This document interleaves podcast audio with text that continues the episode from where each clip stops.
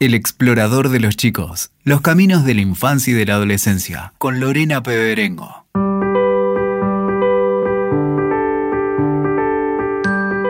Muy bienvenidos al explorador de los chicos. En este espacio te invito a explorar juntos las distintas expresiones de la infancia y la adolescencia y las inquietudes que acompañan a padres y educadores en el camino de crecimiento de los chicos.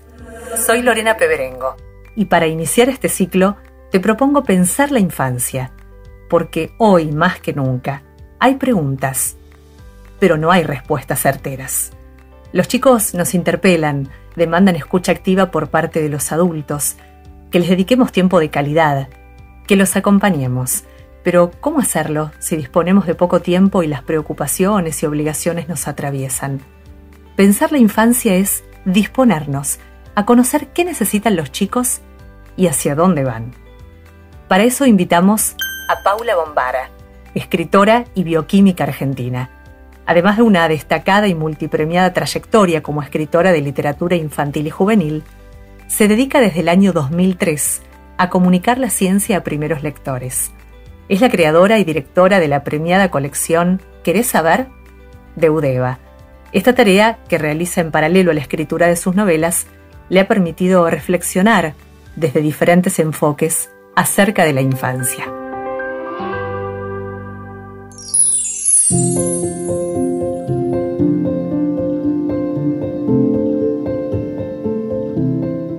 Paula Bombara, muy bienvenida. Muchas gracias. Qué linda presentación. Gracias, Lore. Vivimos, Paula, un tiempo en el que abunda la información y hay mucha prisa. Y los chicos, tanto niños como adolescentes, navegan en esa realidad que la pandemia de pronto ha detenido.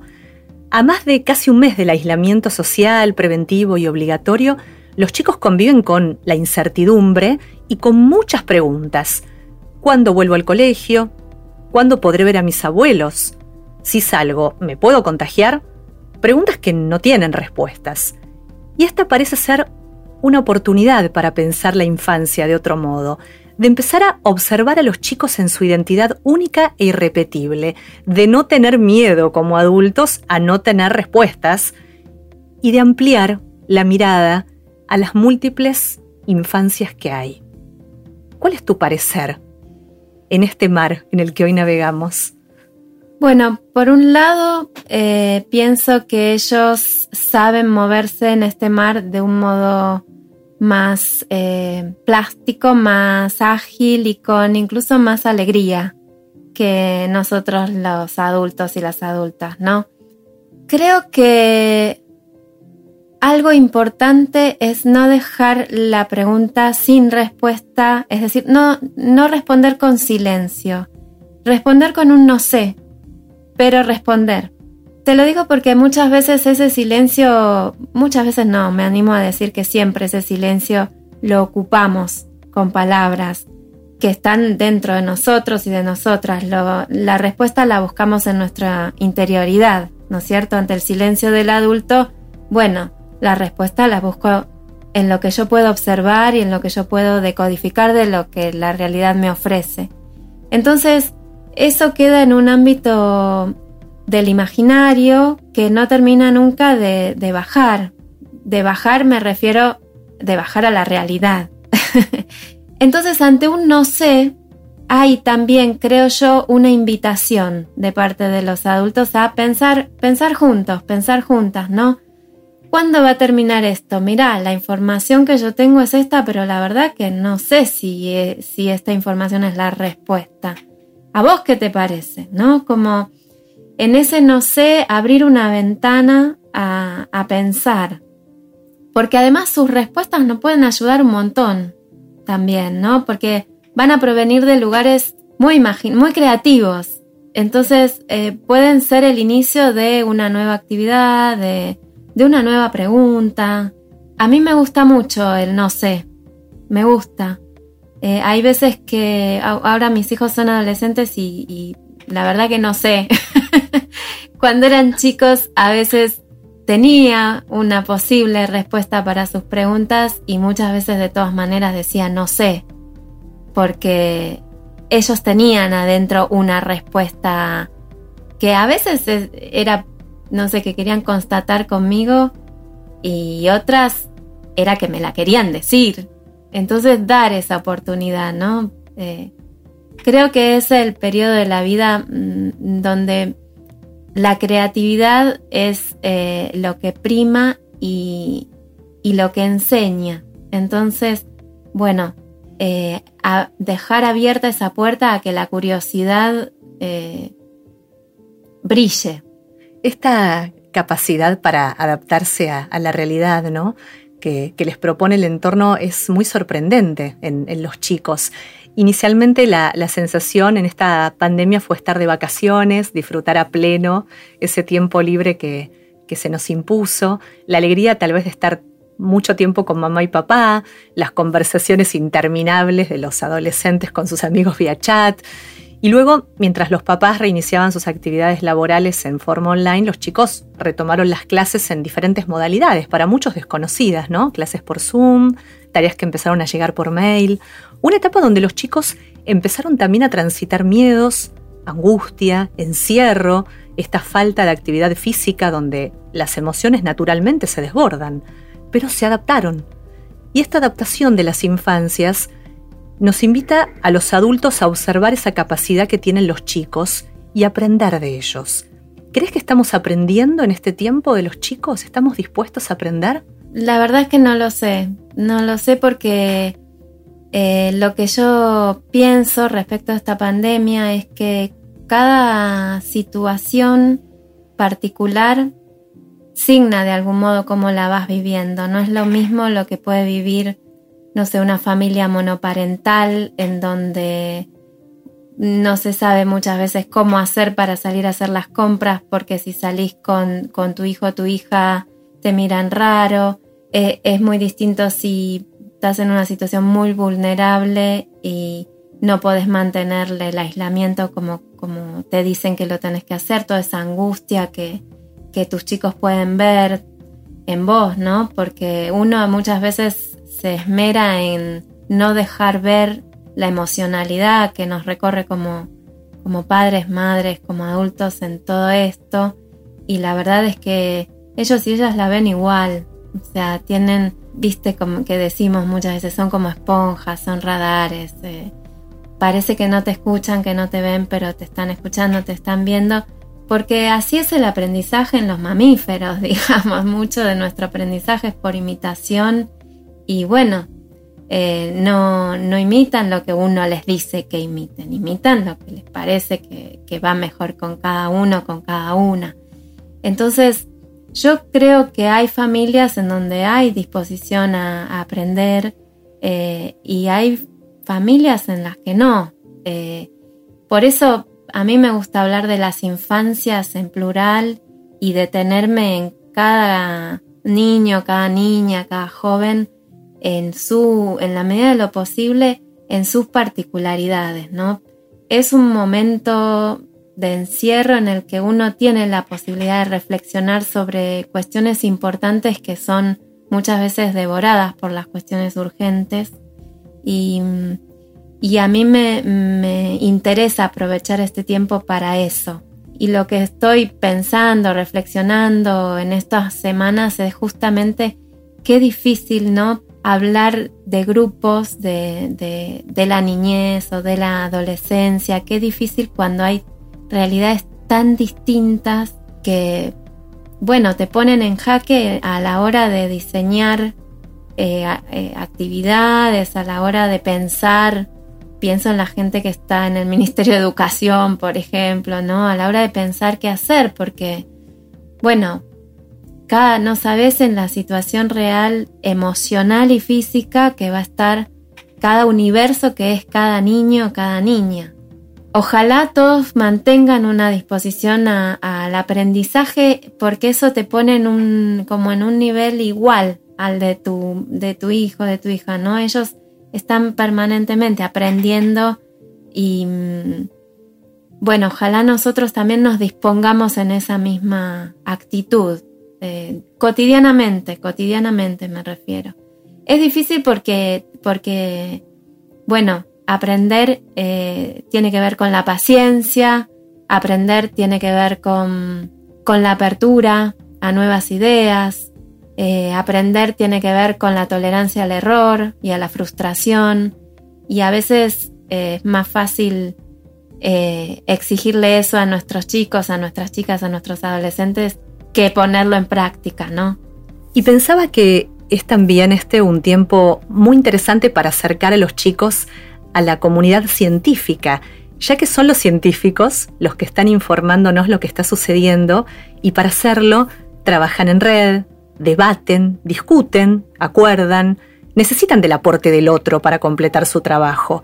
Y esto nos da la posibilidad de compartir con los chicos lo que significa el trabajo en equipo y lo cerca que está la ciencia de cada uno de nosotros. Es como una apertura de, la ciencia al mundo.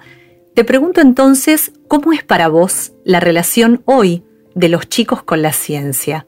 Eh, hay una disposición natural en las infancias, más que en las adolescencias, ¿no? En las infancias a la investigación de las ciencias naturales. Esto de hacer un pocito, de acercarse a los animales eh, extraños, de colgarse mirando cómo se mueve un insecto. Esa es una disposición natural que, que, traemos, ¿no? La, observación eh, del detalle y también la pregunta sobre lo, grande, lo enorme, lo inmenso, el universo, las estrellas. Eh. Yo creo que eso está siendo como muy puesto en valor, digamos, esa, esa capacidad de observación y, esas deducciones locas que hacen, ¿no? Tipo, bueno, porque me acuerdo siempre de una anécdota con, mi hija que yo le preguntaba, porque nunca le tenía, nunca le tuvo miedo a las tormentas, ¿no? Y una vez yo le pregunté, ¿no? ¿Por qué no le tenés miedo? ¿Por qué no hay miedo acá? Por la música, me contestó. Y a mí me pareció hermoso y a la vez, bueno, se lo cuento ahora el otro día justamente con la tormenta, le, le pregunté, ¿vos te acordás lo que me decías? Ella ahora tiene 13 años. Y me decía, no me acuerdo exactamente qué te dije, pero cuando se pone a llover yo sigo escuchando la música.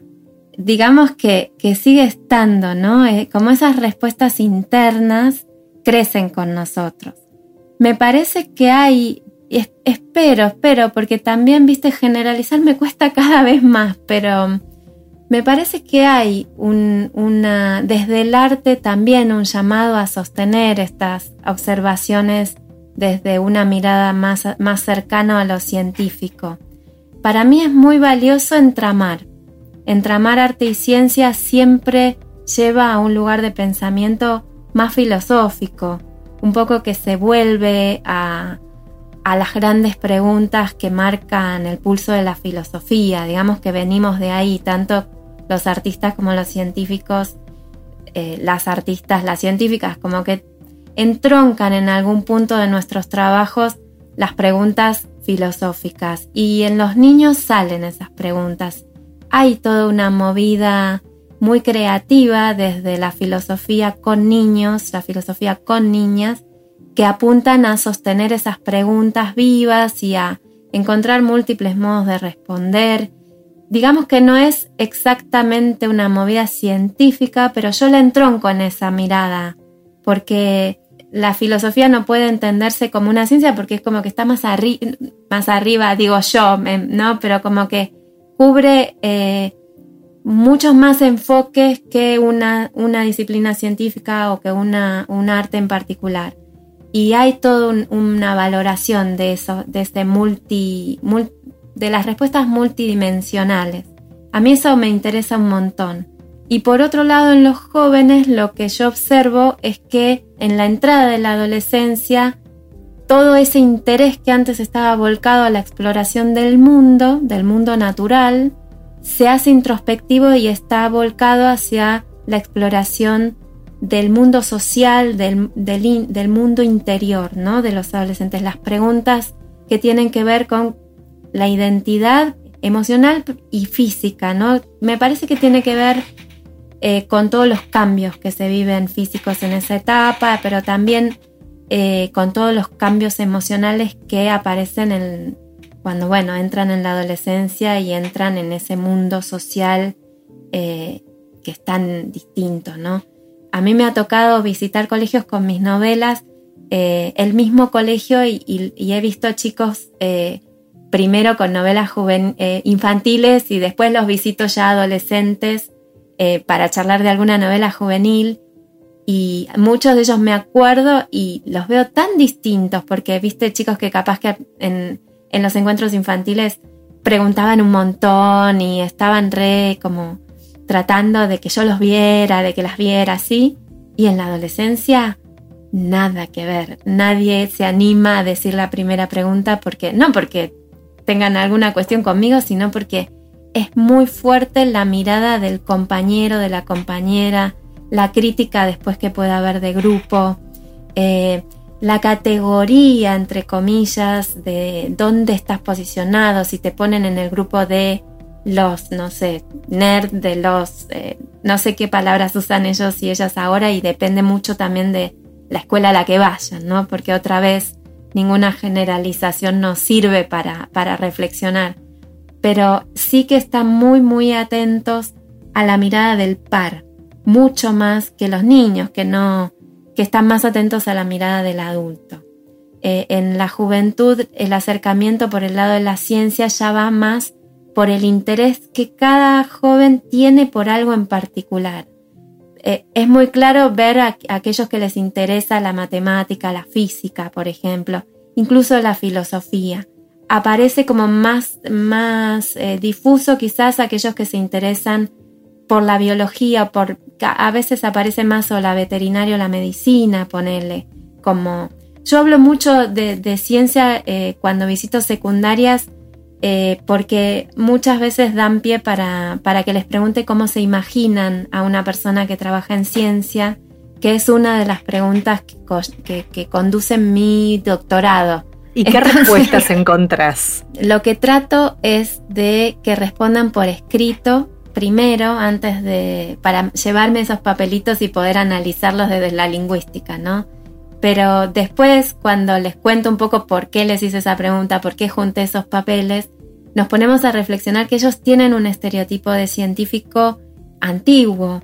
Piensan más en el científico de varón de mediana edad que va en guardapolvo a un laboratorio de ciencias eh, naturales exactas. No piensan, yo les digo, bueno, pero las personas que hacen investigación en sociología son científicas. No, eh, les cuesta. Sin embargo, hay como una apertura más. Mira, me acuerdo de una charla en donde uno de los chicos, eh, muy consumidor de historietas, él me decía, bueno, pero en una de las últimas películas de Marvel, la científica más, eh, más grosa, más capa, es una chica joven y es la que más sabe. Y bueno, le digo, ¿ves? Eh, y, yo creo que en esto de estos días, volviendo a tu, a tu introducción a la pregunta, se está viendo eso, se está viendo que hay muchas mujeres que, estudiamos ciencia, hay muchas mujeres que ejercemos como investigadoras, hay muchas voces femeninas, no solo en Argentina, hay muchas voces de científicas que están eh, haciendo trabajos en relación al, al SARS coronavirus 2 en, Estados Unidos, en Inglaterra, en Francia. Y yo creo que todo esto está abonando a la caída del estereotipo del, científico loco, digamos, ¿no? de esa mirada que, que, impuso un poco, impusieron un poco los medios también del, del eh, Frankenstein, del Einstein, del Stephen Hawking, del Carl Sagan, ¿no? Todos hombres muy, muy potentes y muy como extravagantes en un punto. Eh, no tanto el eh, científico trabajador que va todos los días, que para que le salga algo tiene que estar capaz años experimentando. Lo que tiene este estereotipo dominante es que no se entiende la cantidad de tiempo que lleva. Por eso esto de la vacuna, ponele, ¿cómo, ¿por qué tardan tanto? Bueno, revela una gran ignorancia de que los científicos siempre trabajamos en red, siempre tenemos que colaborar eh, y, contrastar nuestros resultados con los de otros laboratorios de otras partes del mundo. El ejercicio de la ciencia es así. Esto de que es un científico aislado en una torre tenebrosa es una construcción romántica del siglo XIX. Hace décadas que no se trabaja así en ciencia. Yo espero que toda esta situación y todo esta, este foco que se hizo en cómo, cómo se expresa el mundo de la ciencia, cómo se desarrolla el trabajo dentro de los laboratorios, cómo se intercomunican todos los grupos de trabajo, espero que contribuya a deconstruir este estereotipo. Y espero que se valore más y que se vea que es una, una eh, posibilidad laboral extraordinaria para un montón de, de jóvenes y de niños y niñas que quieran seguir por estas ramas del conocimiento, ¿no? Y Paula, ¿crees que la curiosidad que, caracteriza a, los científicos ¿no? y que siempre ha gobernado la infancia es respetada en este tiempo a los chicos? ¿Los adultos estimulamos la curiosidad de los chicos o los alejamos de ella? Eh, me parece que sería oportuno empezar a, pensar en estimularlo un poco más. Otra vez, eh, difícil generalizar. Hay familias en donde esto es un continuum. Eh, hay otras en donde no hay una práctica de, estimular la pregunta, de, me acuerdo hice, hice, yo dicté cursos de capacitación a docentes en, en muchas provincias del país y yo les preguntaba, ¿no? Bueno, ¿qué hacen ustedes sobre eh, cursos de capacitación a docentes sobre eh, comunicación de la ciencia, sobre trabajar con materiales escritos por científicos y científicas, que es un poco en lo que yo me fui especializando en todos estos años a partir de, crear y dirigir la colección. Querés saber que está escrita por científicos y por científicas, así de, primera mano, investigadores con ICET y de otras instituciones. Y ellos, eh, los docentes de estos cursos, me decían que como que no les interesa tanto saber cómo funcionan las cosas o investigar, que les interesa mucho más usar, ¿no? Entonces, bueno, pero vos sabes que tu plancha plancha. ¿Sabes por qué? Eh, te pusiste a pensar, eh, vos le decís a tu hijo que, que no toque ningún enchufe, que no toque, porque el miedo de que algún tipo de descarga. Pero te pusiste a pensar en, que nosotros, en nuestro impulso nervioso, también hay electricidad. Te pusiste a pensar en que nosotros hacemos como una descarga a tierra. Y claro, lo que iba sucediendo a lo largo de los encuentros era como que se iban retrotrayendo a las preguntas de infancia que habían quedado censuradas. Es decir, venimos de una educación en donde la pregunta no estaba muy valorizada y la tendencia es a reproducir eso, que, eso con lo que crecimos. Entonces hay que hacer una ruptura muy grande, que no es fácil tampoco. Pero yo creo que es valiosa. Es valiosa porque después aparecen lecturas de la realidad cuando ya tus hijos crecen un poco más y te podés poner a discutir eh, sobre el presente, aparecen lecturas de la realidad muy ricas que, y que enriquecen porque ellos además traen toda esta conexión natural con la realidad virtual, que nosotros no la tenemos. Entonces es, bueno, nuestra realidad es la, es la física, es la mecánica, digamos. La realidad de ellos es la nuestra más la ampliación de todo ese mundo virtual en el que vuelcan amistades, relaciones laborales, incluso quienes trabajan, hacen teletrabajo desde sus primeros trabajos ya trabajan así. Tienen todo otro bagaje de conocimientos por ser nativos digitales, te diría. Eh, entonces, tener en nuestras mesas, tener en nuestras reuniones diálogos con gente mucho más joven que nos, que nos desafía también con todo ese conocimiento, ¿no? Eh, y abrirnos nosotros como adultos, como adultas a la pregunta también. De, bueno, y la verdad que no sé cómo funciona una pantalla táctil.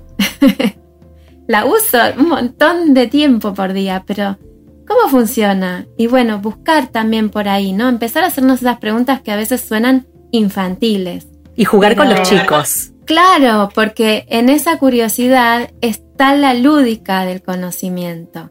Está el atreverse a esto de, de, no lo sé, de bueno, de hacer el ridículo un poco.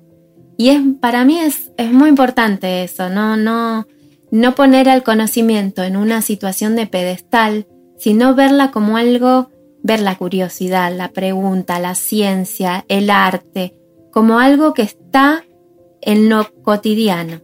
Así como está la costumbre de preparar el almuerzo, que esté como costumbre esto de hacerte preguntas raras, locas, de buscar respuestas en lugares, en lugares me refiero, lugares internos que capaz tenías apagados, ¿no? De siempre quise saber, no sé, X, ¿por qué vuelan los pájaros? No sé, cualquier cosa que se te ocurra, ¿no? ¿Por qué los caballitos de mar tienen esa forma? ¿Por qué de dónde viene? No sé, eh, me encantan los malbones y ¿por qué si no lo pongo al sol no saca flor? No sé, preguntas que son infantiles, que si vos te pones a pensar en tus propias preguntas, te llevan a un mundo más infantil. Y creo que ese ejercicio hace que empieces a valorar más la pregunta de los niños y las niñas. Entonces se da naturalmente este estímulo a la pregunta. No es fácil lo que te digo, ¿eh? Pero es muy interesante para animarnos a, transitarlo, a explorarlo. Me preguntaba cómo titularías la infancia de hoy si estuvieras muy cerca de presentar un libro sobre ella. Qué difícil. Em, bueno, lo que sé es que sería un plural. Sería un plural, serían las infancias y sería probablemente también de los niños y de las niñas, porque también es distinto cuando la vive un, un, varón en una sociedad patriarcal que una mujer en una sociedad patriarcal, que alguien que no se reconoce ni como varón ni como mujer en una sociedad patriarcal. Es decir, ahí yo creo que no sé de qué, cómo, cómo hubiera desarrollado este libro. Ahí me planteas una interrogante que me interesa un montón, ¿no? ¿Cómo, ¿Cómo plantearía yo un libro sobre las infancias en, los niños y en las niñas de Argentina del siglo XXI? Pero me imagino que saldría un poco de, unir esas, esas ideas. Por un lado, que son casi tantas como niños y niñas que hay, entonces hacer abstracciones a partir de cada particularidad es complicado, que hay que poner en igualdad, en equidad, mejor dicho, en equidad las oportunidades a los niños y a las niñas, tanto en, materia de las ciencias como en materia de las artes. Eh, me parece que falta también eh, investigación en eso, en las oportunidades me refiero, ¿no? Que les damos, que les brindamos. Creo que estamos avanzando mucho de 2015 para acá sobre todo, pero bueno, hay que seguir ese trabajo. Y seguramente haría, haría algún capítulo o alguna parte de ese libro eh, dedicada a la reflexión sobre esta sociedad tan adultocéntrica que, construimos, ¿no? A ver si eso eh, se puede, es posible, además de reflexionar, desandar algunos pasos desde los sistemas educativos. E, es complejo porque, bueno, la educación argentina está, tiene como unas directrices muy, muy sólidas y de hace mucho tiempo, pero bueno, quizás las nuevas camadas de maestros, de maestras, puedan empezar a, pensar de otros modos las educaciones de los distintos niveles. Qué lindo sería imaginar un libro escrito por Paula Bombara sobre las infancias de hoy. Sí, sí, para cerrar. Me dejas, me dejas ahí el. La invitación. sí. Si para cerrar este episodio, pensar la infancia, Paula, tuviéramos cerca tu biblioteca, donde habitan todos los libros que escribiste para chicos y jóvenes, y te pidiera que tomaras uno para presentar y conocer a Paula Bombara, la bioquímica argentina especializada en divulgación científica y escritora, ¿qué libro elegirías de los que has escrito para quien te lee por primera vez? Bueno, si mm, el interés de ese lector, de esa lectora es em, conocer un poco lo multidimensional, eh, tal vez eh, quizás te diría, eh, me cuesta, ¿no? Me cuesta elegir, pero dentro de la ficción, lo que guarda un caracol es una novela eh, para jóvenes y adultos, digamos, a mí me gusta cuando escribo algo que no sé bien para qué edad es, primero llevarlo a editoriales para jóvenes. Eh, me gusta mucho el lector joven y lo elijo. Em, tuvimos que trabajar este libro con mis editoras, eh, María Fernanda Maquieira y Lucía Aguirre, eh, para que fuera más interesante para un joven. Pero sí ahí está todo el, el, universo de la ciencia cruzando la ficción y hay muchas preguntas que yo me hago que aparecen en mis personajes. Y desde la no ficción te diría que Ciencia y Superhéroes. No es un libro que escribí sola, lo coescribí con un colega periodista especializado en historietas, Andrés Valenzuela, pero ahí aparecen muchas reflexiones que tienen que ver con cuando haces ficción, cuando haces una historieta basada en conocimientos científicos o donde tus personajes tienen superpoderes que tienen que funcionar en un planeta regido por leyes de la física, leyes de la química, hasta dónde podés sostener el verosímil científico y dónde ya es pura imaginación, ¿no? Eso es lo que eh, sobrevuela todo el libro, está organizado en temas y, por supuesto la reflexión que, está de trasfondo a lo largo de todo, todos esos capítulos de ciencia y superhéroes es filosófica, porque de la filosofía proviene tanto la, literatura, creo yo, las preguntas que se hacen en la literatura como las preguntas que se hacen en las diferentes disciplinas de la ciencia. Entonces, creo que es un libro en donde con Andrés nos dimos muchos gustos, muchos lujos y pudimos reflexionar bastante sobre, sobre todo lo que significan los entramados entre ficción y, y no ficción científica, ¿no?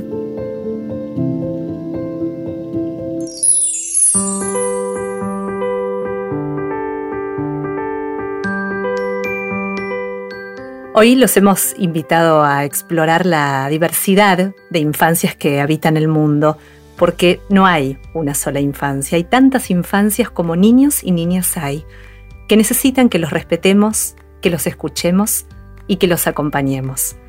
Las infancias que los chicos, que son nuestro presente, merecen transitar. Gracias Paula Bombara por sumarte a pensar la infancia y por iluminar el campo de la literatura científica. No, gracias a vos por esta invitación. Eh, siempre es un desafío comenzar algo y me alegra muchísimo que me hayas elegido como compañera en este comienzo. Ha sido un honor para mí. La obra literaria de Paula Bombara invita a leer a los chicos y con los chicos. Es una oportunidad de lectura compartida. Te invito a explorarla y te invito en breve a compartir otro capítulo del Explorador de los Chicos. Hasta entonces. Escuchaste El explorador de los chicos. WeToker. Sumamos las partes.